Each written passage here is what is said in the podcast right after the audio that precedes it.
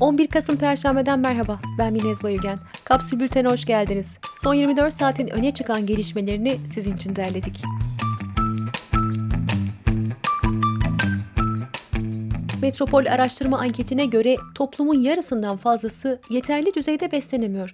Ankete katılanların %42'si yeterli düzeyde beslendiğini, %57'si ise yeterli beslenemediğini kaydetti. AKP ve MHP'li seçmenlerin %50'den fazlası yeterli beslendiklerini dile getirdi.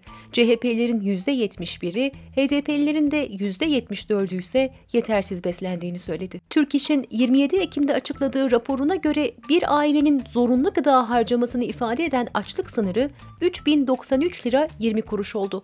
Kira, giyim, ulaşım ve sağlık gibi diğer harcamaların da dahil edilerek hesaplandığı yoksulluk sınırı ise ilk kez bu ay 10 bin lirayı geçti. Türkiye, AB üyeleri ve birliğe aday ülkeler içinde asgari ücreti önceki yıllara göre daha düşük olan tek ülke. Türkiye'de çalışanların yaklaşık %57'si asgari ücret ve civarında maaş alıyor. Gazeteciler Cemiyeti'nin raporuna göre Türkiye'deki gazetelerin tirajı son 6 yılda %50 eridi. Basılan gazete ve dergi sayısıyla toplam tiraj son 20 yılın en düşük seviyesine indi. Danıştay, kamusal alanda video çekilmesini engelleyen emniyet genelgesi için yürütmeyi durdurma kararı verdi. Karar oy birliğiyle alındı. Genelgenin iptal istemi ise daha sonra karara bağlanacak. İyi Parti milletvekili Lütfü Türkkan hakkında dokunulmazlığının kaldırılması talebiyle fezleke hazırlandı. Hakaret ve etkili eylem suçlarından hazırlanan fezleke Adalet Bakanlığı'na gönderildi. HDP hakkında açılan kapatma davasıyla ilgili hazırlanan 173 sayfalık ön savunma AYM tarafından Yargıtay'a gönderildi. Cumhuriyet Savcısı Bekir Şahin bir ay içerisinde mütalasını açıklayacak. Göç İdaresi'nin verdiği bilgiye göre Türkiye'de 5 milyonu aşkın düzenli göçmen bulunuyor. Düzensiz göçmenler Türkiye'ye daha çok Afganistan, Pakistan ve Suriye'den geliyor. HDP'li vekil Oya Ersoy'un verdiği bilgiye göre son 18 yılda çocuğa yönelik 143.335 cinsel istismar dosyası bulunuyor. Aynı dönemde doğum yapan kız çocuğu sayısı ise 542.821. Açık cezaevlerinden 15 Nisan 2020'de evlerine gönderilen mahkumların 9 kez uzatılan salgın izni 30 Kasım'da sona erecek. 30 Kasım itibarıyla ceza süresi dolan mahkumlar cezaevine dönmeyecek. Tebligata rağmen dönmeyen mahkumlarsa firari sayılacak. Moda tasarımcısı Bahar Korçan hayatını kaybetti. 57 yaşındaki Korçan'a 2016'da yumurtalık kanseri teşhisi konmuştu. Doçent Doktor Berna Kömürcüoğlu, grip semptomu gösteren kişilerin PCR testi yaptırması gerektiğini söyledi. Kömürcüoğlu, grip enfeksiyonunu COVID-19'dan klinik olarak ayırmak mümkün değil dedi. Ankara Eczacı Odası Genel Sekreteri Ali Fuat Gül, ilaç krizinin nedeninin yeni yıla stokla girmek isteyen ilaç firmaları olduğunu söyledi. Gül şöyle konuştu.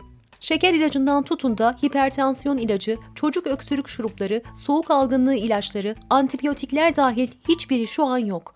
En basit burun damlaları, burun spreyleri de bulunmamaya başladı. İlaçlar neden yok oldu başlıklı bir yazı kaleme alan gazeteci Muharrem Sarıkaya şöyle yazdı. İngiltere'deki eczanede 100 lira olan bir ilacı Türkiye'de 40 liraya almak mümkünmüş. Bundan dolayı turist olarak Türkiye'ye gelenler bir yıllık ilaç ihtiyaçlarını alıp dönmeye başlamış. Bazı firmalar da Türkiye için getirilen ilaçları ilaçları Orta Doğu ve Afrika ülkelerine ihraç etme yoluna gitmiş. Milli Savunma Bakanı Akar, Yunanistan'a karşılıklı olarak Akdeniz'deki tatbikatları bitirme çağrısı yaptı. Akar, harcanan paralar Yunan halkının cebinden çıkıyor. Yalnızca tatbikatları durdursak milyonlarca dolar tasarruf olur. Yazık değil mi? dedi. Türkiye ve Güney Kore arasında Türkiye yapımı tank üretimi için imzalanan işbirliği anlaşması iptal edildi.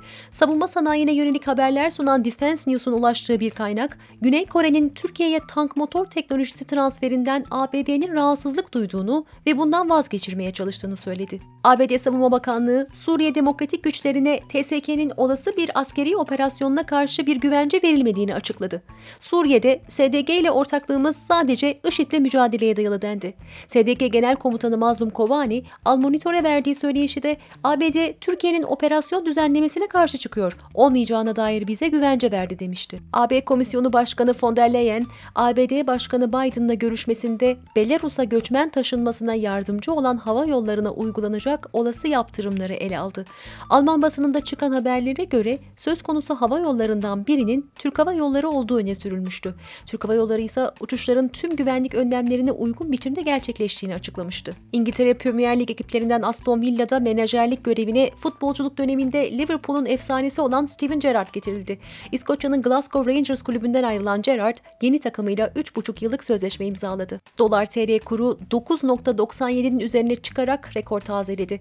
Artış ABD'de enflasyonun beklentilerin çok üzerinde çıkmasının ardından geldi. ABD Merkez Bankası'nın faiz artışını 2023'ten 2022'ye alma beklentisiyle dolar birçok para birimine karşı değer kazandı. Deutsche Bank, Merkez Bankası'nın yıl sonuna kadar faizlerde 200 bas puan indirime gitmesini bekliyor. Banka yıl sonu faiz beklentisini de %15'ten %14'e revize etti. Günün sözüyle kapatıyoruz. Ataşehir'de samuray kılıcıyla saldırdığı Başak Cengiz'i öldüren Göktuğ Boz'un ifadesinden. Düşündüm ki kadın direnemez. O yüzden onu öldürdüm. Kapsülün bültenlerine abone olmak için Kapsül.com.tr'yi ziyaret edebilirsiniz. Hoşçakalın.